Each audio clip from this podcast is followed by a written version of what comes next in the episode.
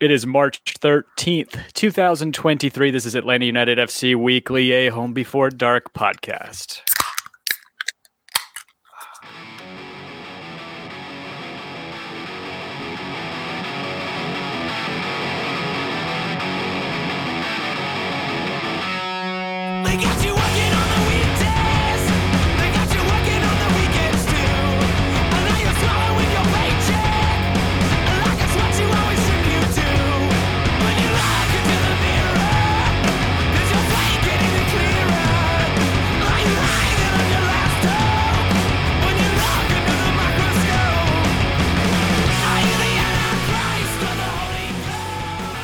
What do you got, Dan? Ooh, is that the uh It's Pas- the watermelon Pastèque? LaCroix. It's the worst. by one. watermelon by watermelon LaCroix, you mean cucumber LaCroix. Yeah. It tastes With a little just bit of like fish. cucumber. Oh no, don't say that. You're gonna ruin it for me. Did you get the pack from Costco? Is that why you have Yep. it? That's why I yep, have same here. I, I have the limoncello in front of me. That's uh I finally That- converted Kevin. Hey, yeah. He, he actually likes the limoncello now and it's uh it's kind of satisfying. Well, that's that's just how Kevin rolls. He hates something until he actually tries it, and he's like, "Oh, this is good," and then he's like, Yeah. "Yeah, I really like this." Like you Yeah, exactly. LaCroix, me with Peloton. oh, Dan, I have 20 years of that. That other examples I could bring up. Oh, Anyway, really? I am Tim Herb. As always, I'm joined by my lovely co-host, Mr. Dan James. If you're watching on YouTube, he is over to my right, or over to your right, over to my left. I I don't know. It's is really disorienting whenever you try and point in the direction of somebody in a remote call.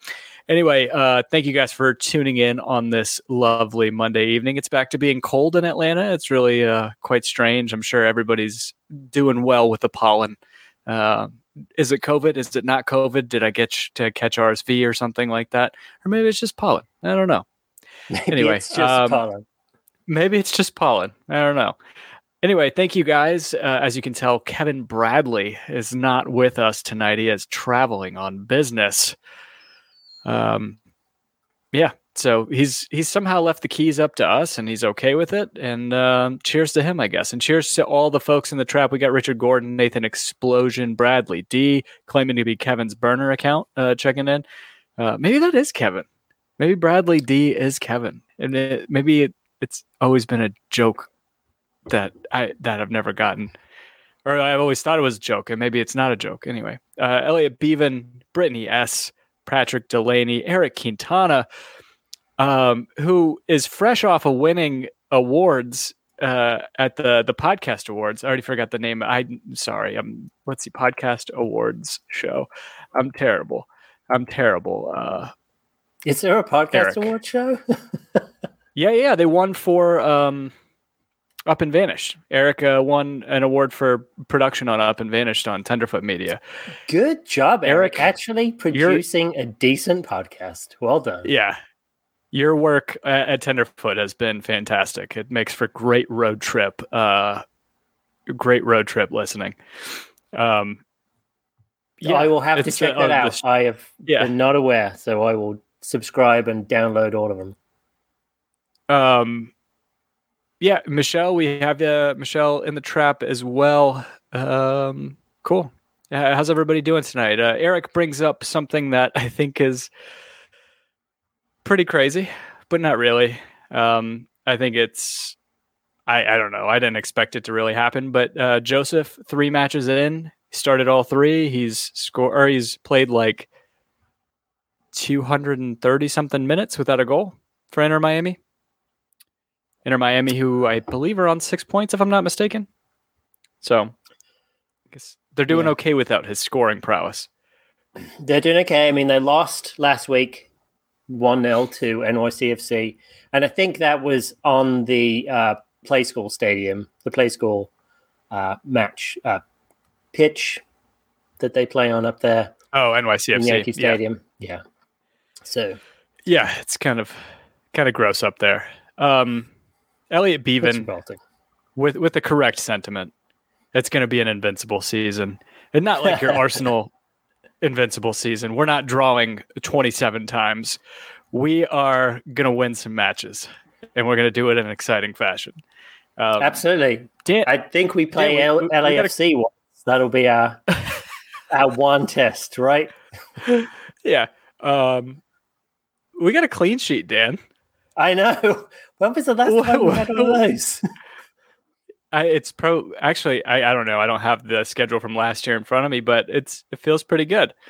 Um, yeah, That's I, great. it feels great. Yeah, how are you feeling coming off of that match? Uh, like Saturday, I don't know if you watched live, but I, I would love to get your thoughts on what you saw. Oh yeah, man. No, we did watch it live. Uh, me and my son watched it live. He was wearing his Caleb Wiley jersey and going nuts with Caleb banging in the goals and getting an assist. Uh, it was great, fantastic. I, I haven't seen uh, a better performance than that in a long time. Uh, but the other the other hand is like Charlotte terrible. They they are terrible. Uh, but it was good. Like we we just wiped wiped the floor with them really, and then I was a little bit disappointed in the second half that we kind of sat back a little bit, but because I wanted to just go for the jugular and get a good six 0 whipping in, but uh, we decided not to do that. So, yep. Yeah, I, guess you can. I'm gonna try not to be that guy that is like just. I I'm just gonna be that guy. It makes the the but yeah, it was Charlotte sentiment that I kept seeing really drives me insane. Um, because to Patrick Delaney's point, it says good teams handle bad teams and put them away, and we did that. It feels good, and I I couldn't say it better.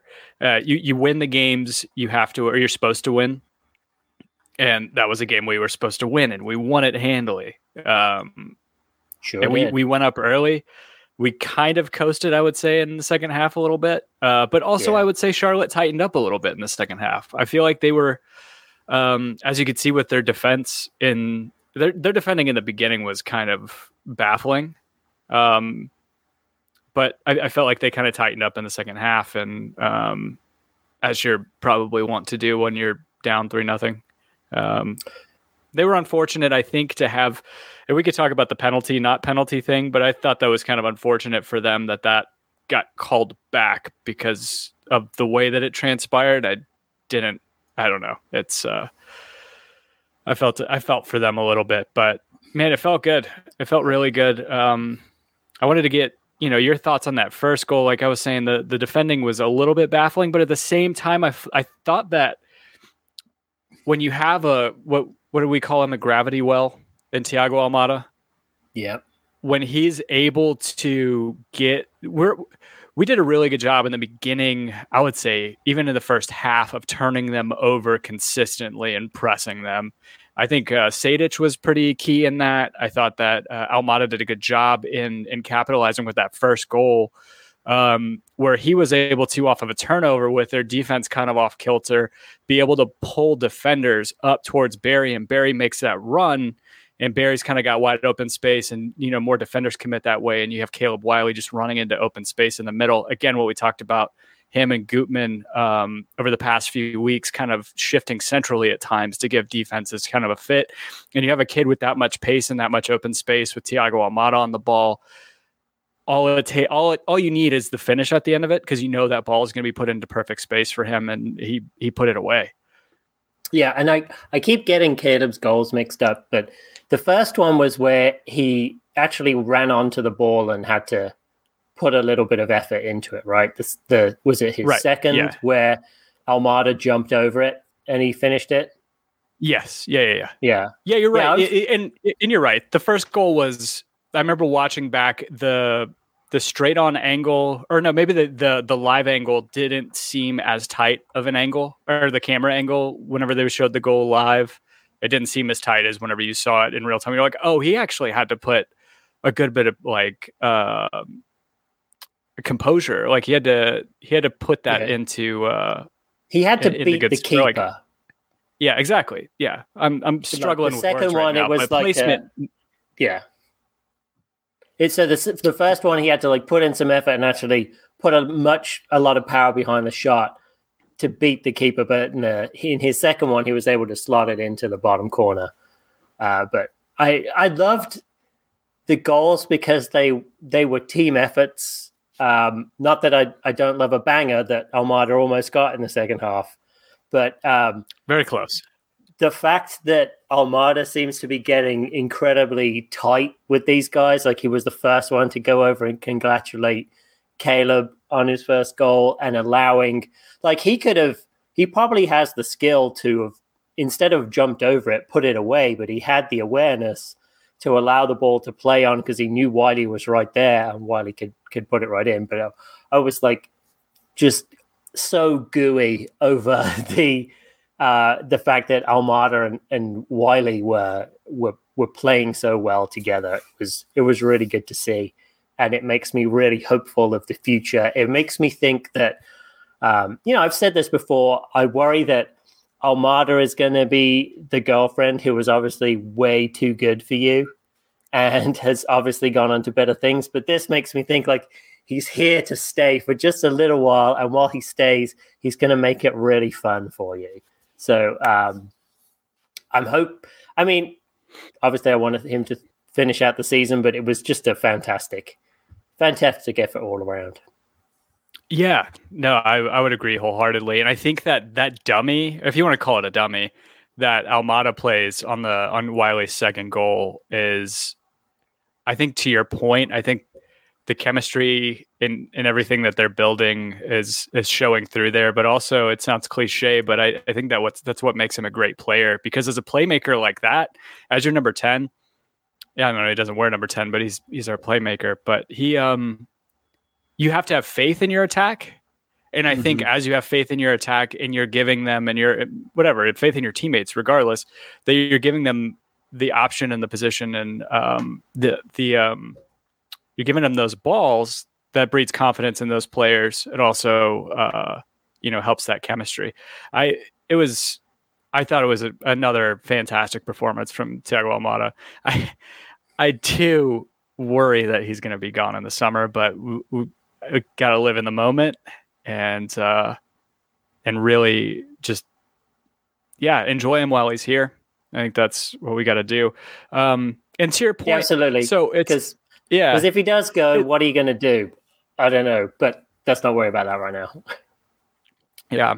I text Kevin this during the game. So I thought Ar- Araújo had, especially in the first half, uh, in his goal, I thought that he he played pretty well. I thought he played. Uh, I was very happy with the way that our attack was playing. Even Barry, um, you know, from week to week, I see a level of comfort in him in being able to play with that, uh, play with the other three in the front four, and I think as he transitions onto the bench, that's going to be very valuable because you're almost you're bringing you know you're changing positions with those guys right between him and, and Right. Giakoumakis where they're both getting comfortability Giakoumakis in the second half getting you know fitness and getting uh getting some chemistry with the team but also Barry doing the same as he's going back into more of a, a substitution role where you have him comfortable coming off of the bench uh, late games, um, either to play alongside Giakoumakis if we're chasing a game, or or to try to put it away and you know Cubo Torres style or something like that. You have fresh legs and a guy who can uh, hold the ball up. But um, yeah, everybody from that standpoint, I, I thought played well. The one thing I would say that is still, uh, you know, kind of hard to uh, kind of hard to judge is I, I do feel like Araújo is still relatively selfish on the ball. Um, Yeah. he's like the opposite of Almada, and I think I don't know that's something that you need from your winger. I, to me, I think that your that your number nine needs to be the selfish player if you're going to have one in in the at the front of the field. Um, and maybe that's going to change as as Giakoumakis gets folded. And I don't know if you you have any thoughts on that, or if you noticed any sort of like selfishness from Araújo. Uh, I mean, I didn't see him as selfish as I feel like in past games. I mean, he had that one in the second half where um, he was running into the box and just seemed incredibly indecisive. And then I think he just kicked it right at the keeper in the end. But and he had, I think, Is that the one where he had Giakoumakis? Tr- did he Yeah, have I think he had Etienne- trailing? yeah, Yeah, and he had Yako open as well. It was, but the thing is, what makes me hopeful is because the connection with Wiley and Almada seems to be good. That it, there's a foundation there that hey, we can all coalesce together. And I think when this front four really gets in the same uh, vein and has had like a number of matches together where they've started and gone through at least 75 minutes a match together, um, I feel like he's going to come good. Uh, but it's just got to have that consistency together, and and he'll get it. He's got the talent to get it. Um, he's been through. I feel like what has he been with us for like a season and a half prior to this season? So Yeah, he's yeah, just yeah. never had a good uh, outlet together where he can be an equal on the front line because Joseph was always the big personality there. So um, I'm hopeful. I'm I, I'm going to give it a good number of games, but if he's still just not producing, then you're going to have to figure something else out. I mean, we say that, and he had a goal. I'm just saying, like, it- definitely to your to your point, it has gotten better game over game. I still feel like, and, and maybe again, it's as, and we've talked about this, as you fold in a more established striker for him to to play off of, or if he gets a comfort level with Etienne or with Wiley, um, that you're going to see less of that. Um, go to the trap real quick. Uh, Anthony Neitzel, we could kind of shift to another player that seems to be standing out in a lot of people's mind or eyes. Uh, he said, I've got to give Ibarra a lot of credit. He has more than exceeded expectations these first three games. Um, I think it was everybody's favorite, every Atlanta United fan's favorite pundit that was doing color commentary for the game, Taylor Twellman, when he was talking, you know, kind of halfway through the game, that talking about Ibarra playing an out and out destroyer kind of set center defense mid. And to me, I think that's that's his position. Yeah, I, feel like that's when he first came in. He was introduced as that's his role, like he that's his personality type. What I loved, in addition to everything he's been doing that I haven't seen in the past few games, is his shithousery with like Yeah. winding up Westwood. Uh, I mean, he really got him good, uh, it- but it was fantastic. That's exactly the personality that we've needed in the midfield. Someone who can Dom Dwyer it. And as a kid so young, uh, who is already learning that. And um, it's fantastic. That's exactly what we want in our U22s. Joe Johnstone, Carmona 3.0. Absolutely. But he's like 10 years younger than Carmona. And I feel like a foot taller and like 40 pounds heavier than Yeah. Carmona was. Yeah, Yeah. is a big boy. Like I, he he makes me uh, like I'm very excited about this midfield with him kind of anchoring that that back uh, right in front of the the two center backs. I, I thought he's, I think he's been outstanding uh, the entire way, or uh, you know all all three matches of the of the season so far. And if it weren't for a deflection, he may have been a goal scorer on Saturday too. That rip Oh, that he had yeah. was and that was that definitely in. was on frame. Yes, that was on I- frame, if nothing else. Yeah. It would have been a Tito Villalba esque goal if that So- had gone in. I But how- thought that that. Oh. Go ahead. Go ahead, Dan. Oh no, I was just going to say. I mean, what a turnaround for the kid. I mean, everyone was talking about prior to the season starting. They want to see Ibarra gone. I mean, it's a bad contract now. We're paying too much for him, but this is the guy right now, in my eyes, that I see being more of a um, a, a much needed cog in the midfield. Like I would always start Ibarra and then switch out either Rossetto, Sosa, or Sejdić because he complements all three of them. Yeah, I would agree So- with you wholeheartedly, and I I think that him anchoring that midfield like that really enabled Sejdić to press and and to intercept the ball and turn the Mhm. turn them over. I, I thought that was a fantastic pairing, and I can't remember who it was in the uh, trap. I'll find it real quick. Uh, Mateo. It's uh, where is he at? Oh, I'm trying to find it. He said, uh, "R.I.P. to the people criticizing Pineda for giving Wiley the start prior to the game, and also rip to anybody giving Pineda shit this season." Because right now we're on the most points we've ever had through three games. The people that were talking at the, the gatekeepers talking at the beginning of the season saying he didn't know what he was doing with this team. I thought this was a fantastic selection, uh, Mhm. starting eleven. Obviously, we want to. I I want to see uh, Giakoumakis in the starting lineup, but I also know that those things take time to fold him in, and I, I thought he got it 100 percent right, um, and just absolutely battered Charlotte at home or at their home to get uh, three points. So I uh, I wonder if it was the jeans and sweater combo that he was wearing rather than the suit. But I think he dresses down at, on road games anyway. So Yeah, maybe so. So I mean, it to that to that end, he's you know we've gone from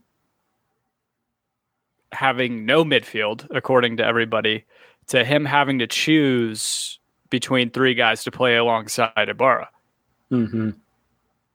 yeah, So I, yeah, I mean, each each guy has played well. I mean, so so we got a very small sample size. It was nice to see him back on the pitch on Saturday, but Rossetto played well in the first two matches. Played really well in the second match, and then uh, Sejdić I thought played really well against Charlotte too. And I think we have options surprisingly. Absolutely. I think when it was good to see Sosa come on for the last 20, 15 minutes or so, uh, he looked pretty determined. I mean, he was, he seemed to be playing pretty aggressively, which I, I, I was really glad to see. I mean, he's probably got a chip on his shoulder.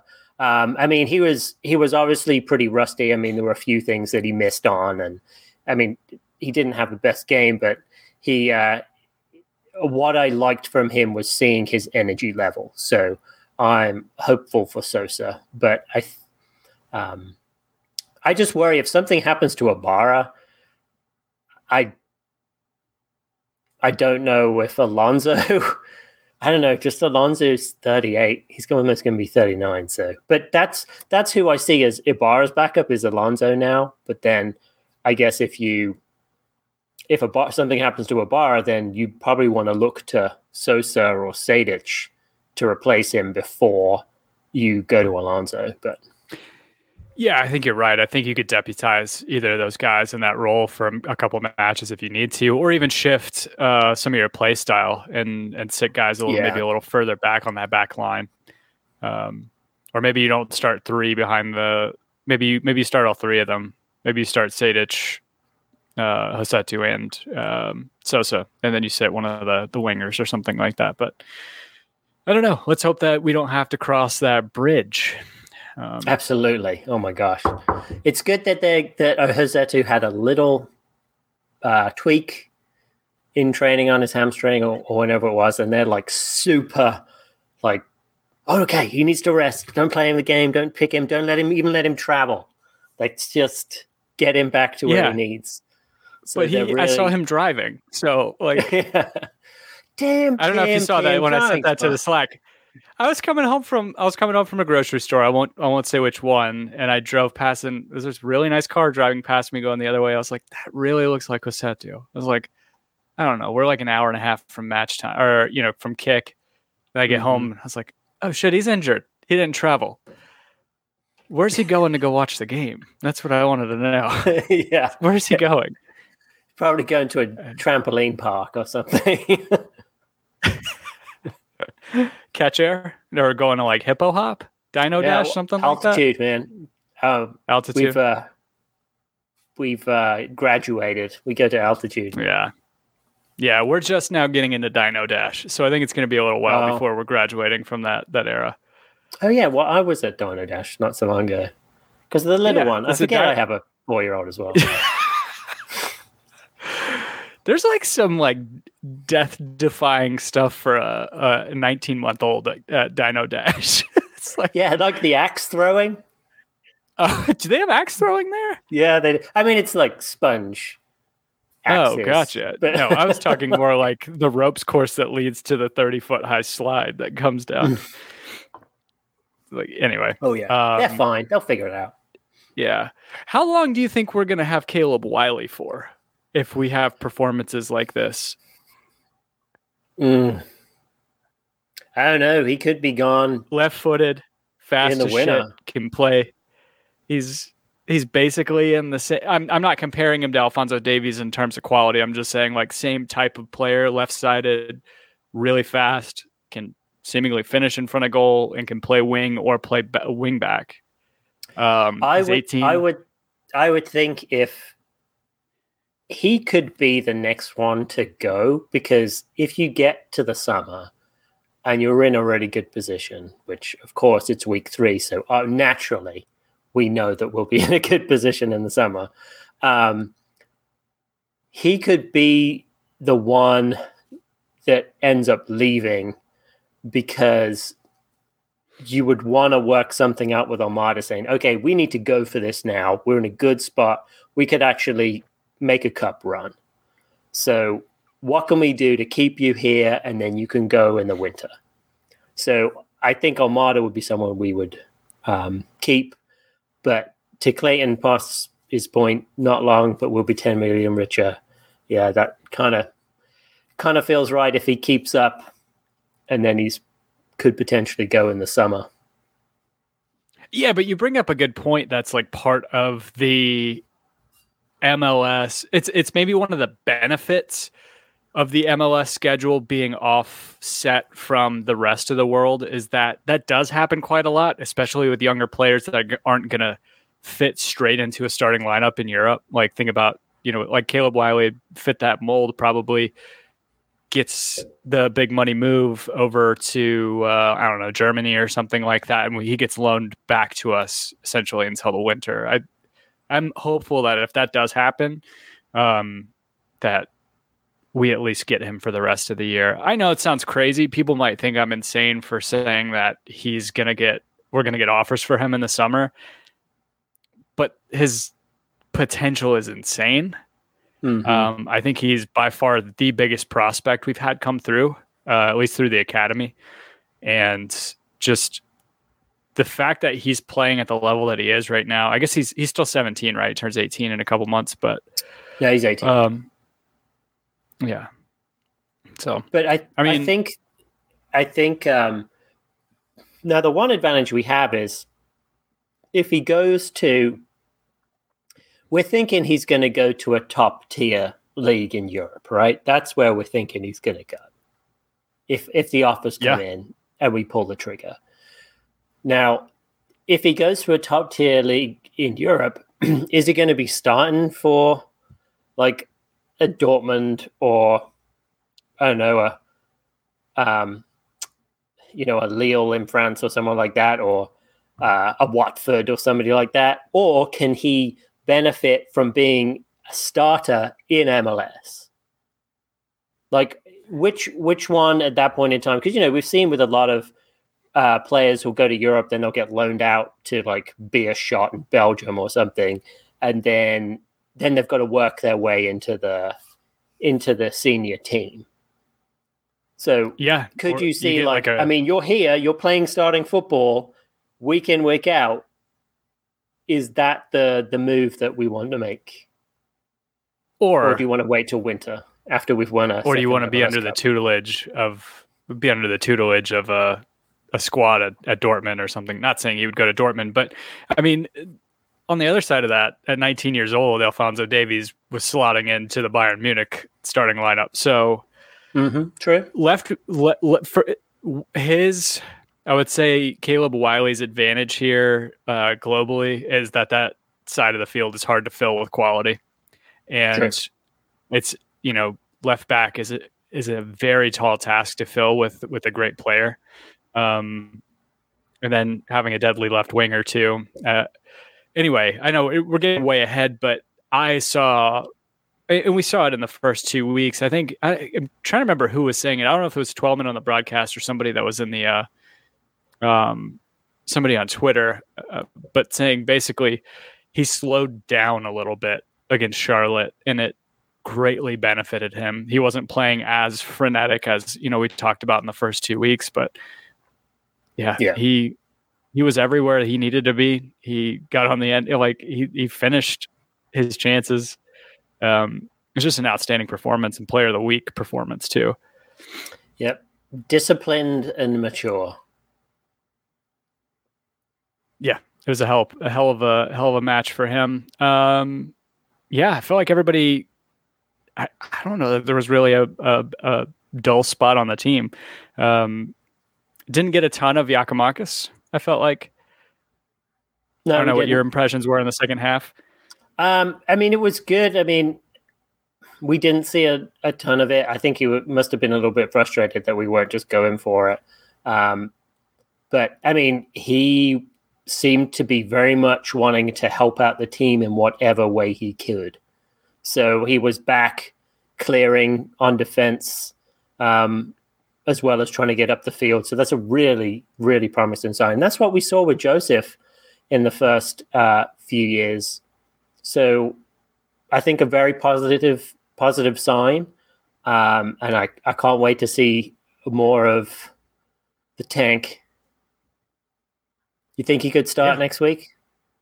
Yeah, I think so. Or this week, right? Saturday This week, at sorry. home Yep. against Portland. Yeah. Yeah, we have uh we have the weirdos coming on Saturday. And I say that with with endearment, right? Because it's Port keep Portland weird, isn't that the the slogan? Oh, yeah. motto? Absolutely. Um, yeah, we have them coming in on Saturday.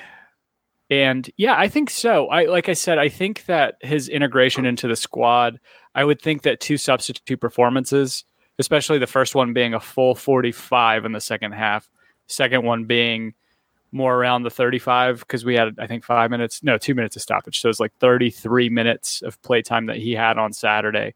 Um, I think that's I think he's probably, unless I'm missing something, and he's still not up to fitness. I think that we'll see him in the starting lineup, um, and I think Saturday will be a great time for it because you're coming off of a a great performance against Charlotte. You have your front three, uh, or three of your front four that are all firing. Everybody in that front line has scored a goal, with the exception of Miguel Berry and and Giakoumakis. Mhm. Um, and I guess you've had two of those guys score braces. Yeah, Almada has a brace and Wiley has a brace. And yeah, you you would look to build off of that and have your your talismanic striker up there, or like I guess what we would who we'd hope to be the Absolutely. so Yeah, but that that's the, but that's the thing. I mean, you say a Tasmanic uh, talisman. Oh my gosh, you say that with such hope, but the thing is that that's what kind of we've seen. We've seen it in his highlight tapes. We've seen it in his industriousness on the field that we've we haven't seen many minutes, but we all kind of get the feeling it's there. So yeah, he has an air of air of like stardom around him, right? Like or to Mhm. him. I feel Yeah. like yeah, I again, we talked about it before. I mean, uh, there's something about a guy who wins the golden boot on a relegation side that's that's impressive to me. I, I think that's Absolutely. I think that's a great sign. Yeah, Um, Mate- Mateo in the trap. Ma- Thank God Luis has opened his account. Let's hope he comes good this season. I think he will. Yeah, I think so too. I think he'll put put away a few more chances. Um, yeah. Um, trying to see what else we have in here. We have some transfer talk. Uh, people asking. We can we can get to that in a little bit. I wanted to ask you, Dan. What did you think about Elfath's reversal of the penalty call? Um, I thought it was not. I don't think it should have been a penalty on the original call. I think. Was it Świderski, the Charlotte player? I think No, they no, no. just. It, it was um, it was Jóźwiak maybe. Okay, well, either way, he was shit. Totally whiffed on the ball, and then Lennon oh yeah, had already was already just moving in that direction to block because he's bracing to get smashed in the arse with the ball. So he's backing that ass up. He's he's doing Yeah. 1999 Cash Money Millionaires juvenile, just backing that ass That's- up on on. that's what I'd be doing. yeah. That's what I'd Yeah. be doing. And he totally whiffs on the ball, and then it's like, well, I haven't felt any, haven't felt any pressure yet. Let's keep going. So keep going. and, then, and then, of course, you know, he walks into the backs into the player, and um, the player just completely whiffs and throws himself on the on the floor. I mean, it was it was such a soft PK, so soft. So I was glad when it was um, reversed. Yeah, but th- I guess my question is, what kind of precedent? I don't know. I I'm just saying I felt for Charlotte because I felt like that was done in reverse of what it should have been. Mm-hmm. Um, in those situations, oftentimes, and we we saw the same thing with uh, with we see it with offsides all the time, is that you err on the side of caution, don't call it, and then let the VAR decide whether or not for you to have a look at it. Um, that's the only thing I thought was a little weird about it. I oh, totally agree, not a penalty. It was super soft. I mean, Twellman even was talking about it being soft, but like uh, he's like, you know, that happened in the middle of the pitch or the middle of the park, you would call foul on that, which is true, but that sentiment never rings true on the field of play whenever it comes to penalties. Just because it happens in the middle of the field doesn't mean that you can call it uh, in the box because of the impact that it's going to have on the game. You're going to, the referee's going to be a lot more gun shy in calling something that soft. But um, I thought we were fortunate that they Yeah, did look true. at it, and yeah, that he didn't. He was he was able to swallow his pride, and that and that was promising, I guess, to be able to go and, and watch that and, and take the penalty away from them. Um, yeah, they they were not a good side. They were they were not a good team. I I that I still get bothered by the yeah, but it was Charlotte, so Atlanta United's not back. It's like is anybody really saying we're back to 2018 form? Like nobody's really saying that. I think any sentiment about Atlanta United is back is just about us playing exciting and and winning games and something for fans to be excited about. Like I don't think you should be down in the dumps and ragging on other fans for their opinions on whether or not to be happy with how the team is playing. Well, when they've got assholes in the league who work in the league who are, you know, telling people who sh- can be watching the soccer and who can't be watching the soccer, who shouldn't be watching the soccer. Oh, Jim you Curtin. know, just yeah, big assholes like Jim Curtin. Um, so I mean, what what you know, people see that as set as an example, and they think it's okay. But yeah, I, I agree, Jim. People just give yourself a break. I mean, it was an awesome performance. I mean, we did what we should have done, and I think we will do the same thing to Portland. Yeah, agreed. And the and I have a feeling it's the same. Yeah, but it was San Jose crowd that was out of the Yeah. first match, and San Jose are on six points in the West. So Mhm. I mean, and they're San Jose are a side. good side. I think they're a good side. Toronto, ugh, I mean, they're what they're they're not in the playoffs right now. So, uh, Toronto, Oh, I mean, they finished seventh last year. They finished above us last year. hmm that's true. But yeah, I I mean, No, I I'm mean- just taking it a week at a time.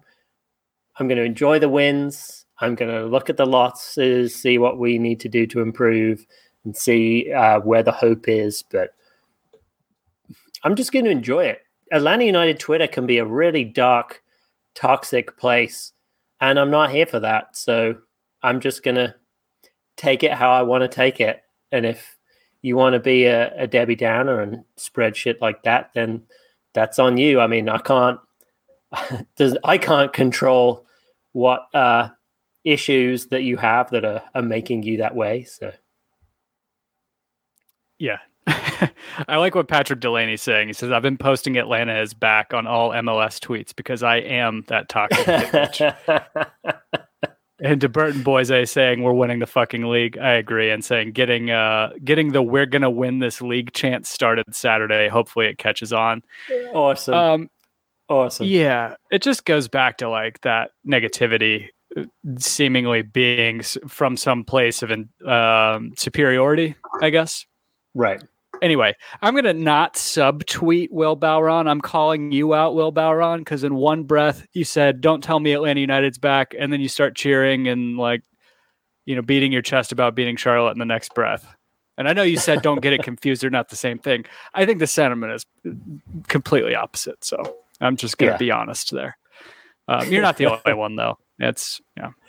So it's uh, I don't know. I'm really enjoying it. Um, I'm really enjoying, although it's been only three matches, to see people eating crow about what they said about Pineda going into the season. Um, because what he's been able to get out of this lineup, uh, you know, short short of a world class goal from Bernardeschi on a on a you know a missed. I don't know if you call it a missed assignment or just you know giving him too much space in a split second. Um, you know, we would be. I mean, we're still undefeated, and we're um we're looking pretty damn good, given that we weren't supposed to be in this position. Yeah. Well, our goal difference has got to be pretty good. in the league, right? We've uh, only given four. two goals. Four. Yeah, it's and four. what's that Yeah. compared? I haven't even looked at the overall standings. Okay, we're going to do this real quick. We're going to go through the league table. We're going to go through the Eastern Conference table just in case anybody's not aware. Right now in the Eastern Conference, we are sitting tops.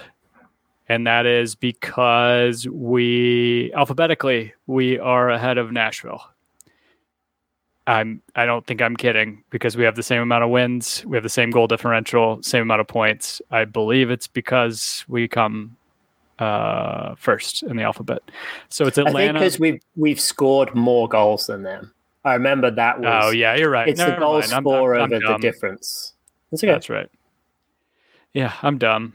I should be kept out of. Uh, should be kept out of this. Um, Atlanta United first, seven points. Nashville second on seven points. Cincinnati on seven points as well in third. Uh, only a two goal differential. Um, Inter Miami fourth uh, on six points. Philly same. Uh, New England God, same. Philly have Orlando three is goals though. yeah, that's pretty uncharacteristic, right? I Mhm. feel like their defense was pretty good last year. They lost Andre Blake today, it looks like. Yeah, I feel bad for Andre Blake, but Jim Curtin can go fuck himself. yes. Yes, that is a sentiment we need. Um, so Orlando's on five points. They're the first uh, first in the list without two wins. Uh, it's seventh. And then the bottom you have Charlotte. Montreal, surprisingly, um, is in 14th. Chicago above them. And then Red Bulls, Toronto. Uh, though Toronto has two draws and Red Bulls are the same way. I think those two teams are going to be better as the season marches forward. Uh, NYCFC in 10th, Columbus in 9th, DC in 8th. Um, you know who's first in the league, Dan? Uh, I guess you're probably First looking at it right in now. In the league.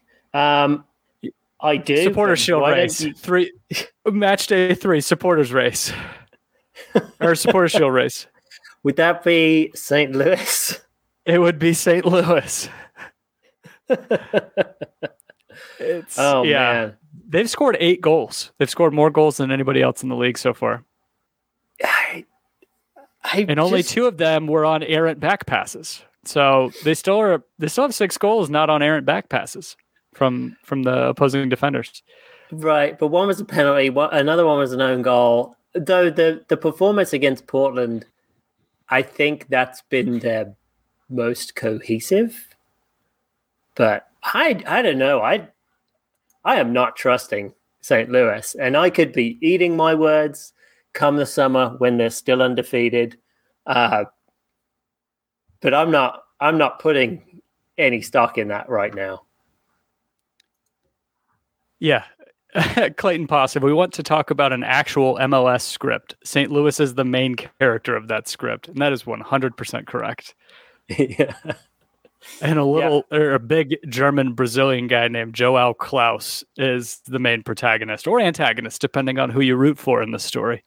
Um, last They'll night, probably uh, win the Supporter Shield and win MLS Cup this year, and then actually just uh, liquidate the following year. hey, we beat we beat them. That's like the Miami Marlins um, playbook, right? Ninety seven. I don't know if you follow baseball, but ninety seven World Series, like Uh-huh. just a team of what would end up being probably Hall of Famers or like close to, completely sell the farm in the off season after winning that. Two thousand three, same exact thing thing happens. Yeah, you have teams like that. I feel like. Um, where the owners do well strategically, knowing they're not you know, Miami's a big market, but like in baseball, it's a small market. But um, yeah, I think you have teams like that, and I feel like that happens with like Colorado. Uh, who else has been like that in MLS? There have been plenty of teams I feel like that have won Cup that aren't necessarily perennial winners. Oh yeah, uh, Colorado, like you say, Real Salt Lake, um, Chicago. Though they were all that. That was back in the day. They won they were good. They won their first year, Yeah. the first year of MLS. Um, so in the West, yeah, you have uh, St. Louis in first, and then you have LAFC who just beat the brakes off of New England last night for nothing. Uh, Danny Bouanga scored, or Denny Bouanga scored a uh, penalty, but that would give him, I Did he either scored three or four during uh, CCL midweek too? So he had either Oh, four or geez, five goals this week. Yeah. Yeah, LAFC are absolutely killing it. It's so annoying to watch. Um, I just, I mean, I know Carlos Vela is an incredible player, and he's every year he's been in the league. I think he's been in the MVP conversation, but I can't stand the guy. I can't stand. I hate his haircuts. Uh, hate that he's kind of good looking. I mean, he's just so good, but he just drives me nuts. They're a very good team, and they have a very young, good manager in Steve Cherundolo, and I a great ownership group. And I hate that they're going to be so good, like every single year in perpetuity. They're like, yeah, I feel like they're the good, the good team, not like in a like an ethical sense or anything like that, or like some sort of like, um, yeah but like of LA, like the two teams in LA, I feel like they're going to consistently be the benchmark for the West alongside teams like Seattle and Portland. Um, they definitely were not a flash in the pan, and I think that again the ownership group has proven that, and they've just been an outstanding, outstanding team. Uh, Clayton Pause asking if they go for the the treble. Uh, I forgot we have the treble this year, right? The Nations Cup or Nations League, and um, oh, I guess Or is he four thinking- four trophies, right? Yeah, yeah. MLS or Supporter Shield. You have five trophies: Supporter Shield, MLS Cup, CCL, U.S. Open Cup, and Nations League. You can win five trophies. Don't they go for the Campeones Cup too? Because they won. Yeah, I think you're right. So can they win six? Can they, so yes, Clayton Poss, they probably will win a treble out of the six that they're eligible for. Yeah.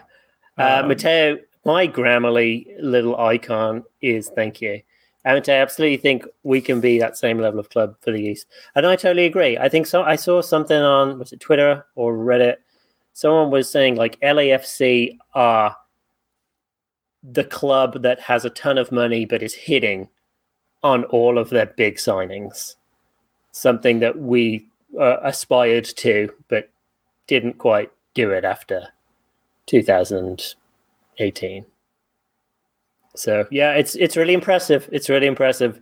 But yeah, I want us to be that, and then I want us to just bury LF- LAFC uh, when we play them. I think we play them once this year, so that'll be a great right, game Daniel. if we're still going. Do we have a uh, Daniel James? Do we have a, a Dan load locked and loaded for We Portland do. on Saturday? All right, Yep. I don't have a primer for Ke- like I, Kevin's too good at that, and I'm not even going to attempt to be uh, along those lines. So there we go. There we go. Give it to him, Dan. Oh yeah, I'm feeling it. This song, like song. All right, now, now it's Using, coming up. using that now I'm term, getting hype. yeah, using that term a little liberally. it's just a sound. It's just a sound in the right, man. in the All right, yeah. Portland Timbers come into the Benz in Saturday, on Saturday. Big arrival to the Portland Timbers this off-season. Season. Evander, the 24-year-old Brazilian attacking midfielder, brought in for ten million dollars. Wow! Played in, uh, I think it's Midtjylland in Denmark. In 2021, he had 17 goals, 11 assists in 47 appearances. Uh, that is 0.36 goals a game. And in 2022, uh, he had eight goals, four assists in 22 appearances, which also ended at 0.36 goals per game. So he's coming to. So those are that's pretty good numbers. You know, that's a goal every three games or so. That's pretty good for an attacking midfielder. So a lot of hype coming into Portland. However, uh, I know we're only three games in, but he has not. I mean, he's got one goal against, um, and that was against LAFC, and it was where he had a ton of space around him. He hasn't really led to too much build up. Now we are early in the season. He played. Um, he started on the bench against St. Louis, and then had to get subbed on uh, for an injury. I think it was it wasn't Williamson. I thought it was. I think it was Paredes. He got injured, and so Evander came on and then was subbed out at the 69th minute. You hate to see someone get subbed on and subbed off again, especially when they've got that large price tag. So, not so great start for Evander. He's still got a lot of time, but I honestly think it's the squad is the problem. Portland just seem weak.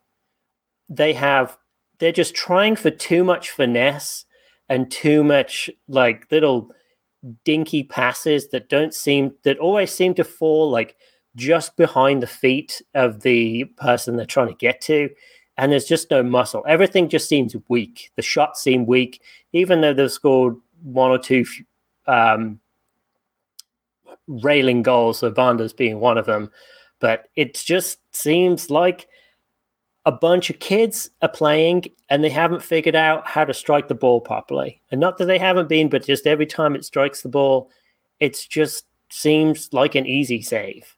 So I'm not I'm not very high on Portland. And I really like Portland. I love any team that we beat in an MLS Cup final. So I, I, I want to look for good things and upsides for them, but they just don't seem to be having any.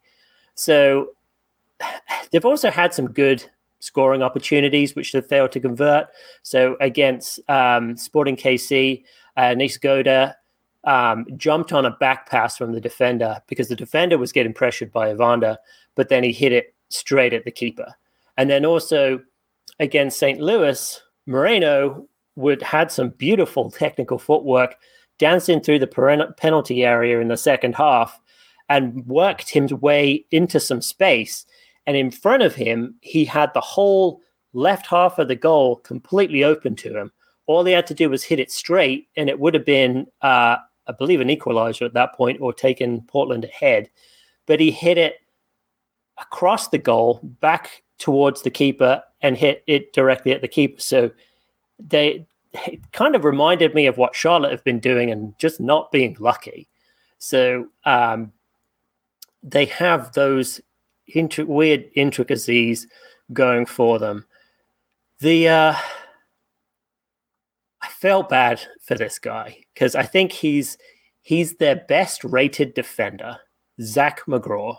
So Tuiloma left in the offseason and went to Charlotte. So Zach McGraw is kind of like the heir apparent to him, and he's the central piece in their back line. So he's 25. He get was drafted from Army drafted in 2020.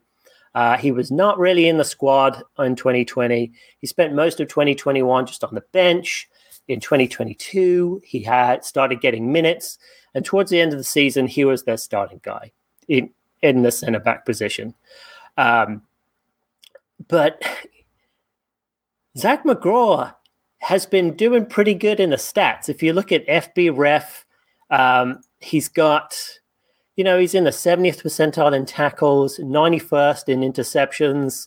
Uh, he's, he's in 92 in clearances and 92 percent percentile in aerials one. But it seems like because Portland are just getting pressured, so there's more opportunity for him to have those those things, those stats really. So one pro, I mean, he scored goals. I think he scored two goals. Um, nope, just one. So it was a header against uh, St. Louis. Problem is, he loves to keep opponents onside. He can get turned around very quickly. He's got really bad positional awareness. And if you've noticed on some of the highlight reels in the goals, he is like standing around totally confused uh, and not running to uh, get defenders. He's always like isolated. He doesn't seem to be marking anyone and just kind of watches the ball get passed by him or watch someone else strike the ball right into the into the goal. So uh, against LAFC, he uh, was at fault for the first goal, which the deflect the corner kick kind of came off of him. He couldn't control it. It was bouncing around. It ended up being, I think it was Chiellini that scored. And then against St. Louis, in the I think it was like the 75th minute. It was 1-1. He made a bad foul right outside the penalty area. And on that free kick, St. Louis St. Louis won the game. And there was an argument there that McGraw could have been awarded an own goal because he um, chased the ball into the back of the net and tried to like um, bicycle kick it out, but he just roofed it into his own net. But I think the ball was already passed. So I am not a fan of Zach McGraw, but if he wants to play against us, which I'm assuming he will, then I really think Atlanta United could feast big on this defense. They'll probably be bunkering a lot more. They they do have some finesse in like Loria. And Goda's all right. I've seen a lot of uh, not people not saying good things about him online. Uh, you've got Moreno who plays on the right, and if Evander can find some sort of starting uh, chemistry or willingness to to do better, I, I'm not sure if he's going to be able to get past that. How I'm not sure how his mental toughness is because he played, he did not play well against St. Louis, and getting subbed off when you're being subbed on is is not great. Um, I think we can. I think this team is fragile emotionally, and I think they are. I think Franco Ibarra is going to rule this midfield when they come to Mercedes Benz, uh, and they have not had good times coming to Atlanta either. So I'm pretty confident about this one. I don't think it's going to be as easy as Charlotte. I think I don't think Portland are going to score. I think our defense has actually been a complete rock. I think we'll easily be able to shut down their front four um, with our midfield as well. So I'm going for a relatively comfortable 2 0 win, and we'll see where we go from there. Tim, your thoughts? Three one Atlanta. Uh, I I think we're getting more comfortable. I think we're getting guys uh, attacking much better. I like the pressure that we're putting on the opposing defenses and what you said about. See, I don't know that about Zach McGraw.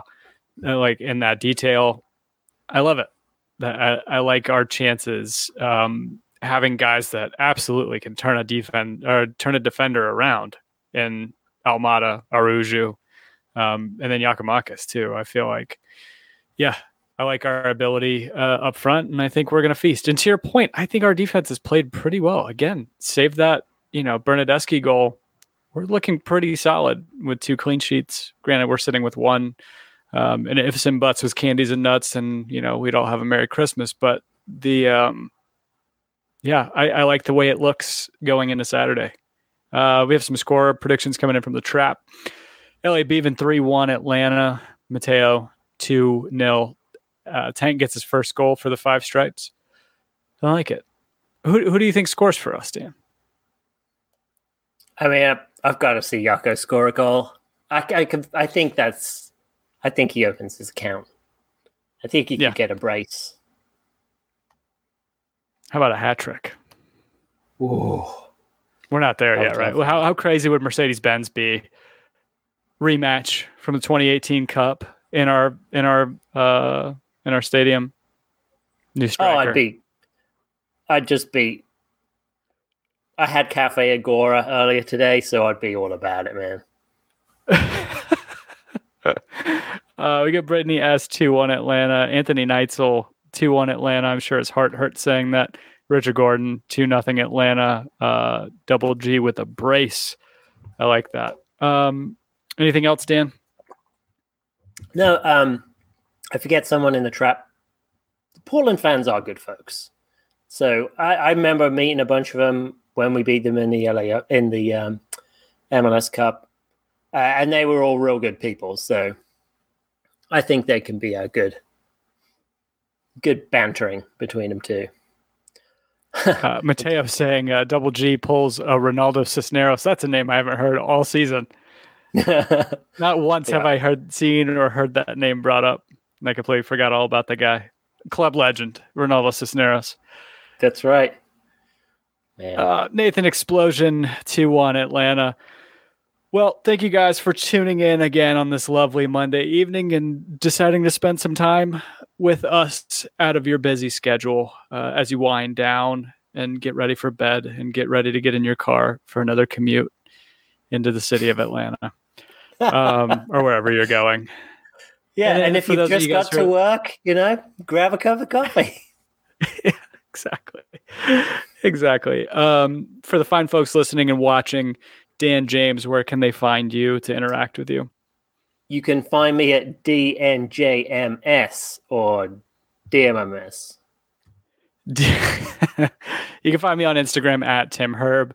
I will be uh, bringing my wares to a market. It's not going to be until May, but I'll be out at Ormewood Park Oh. Festival. I found that out the other day, so that should be fun. Nice, man. Um, yeah, uh, find us collectively on Twitter at Home Before Dark. That's B and the number four.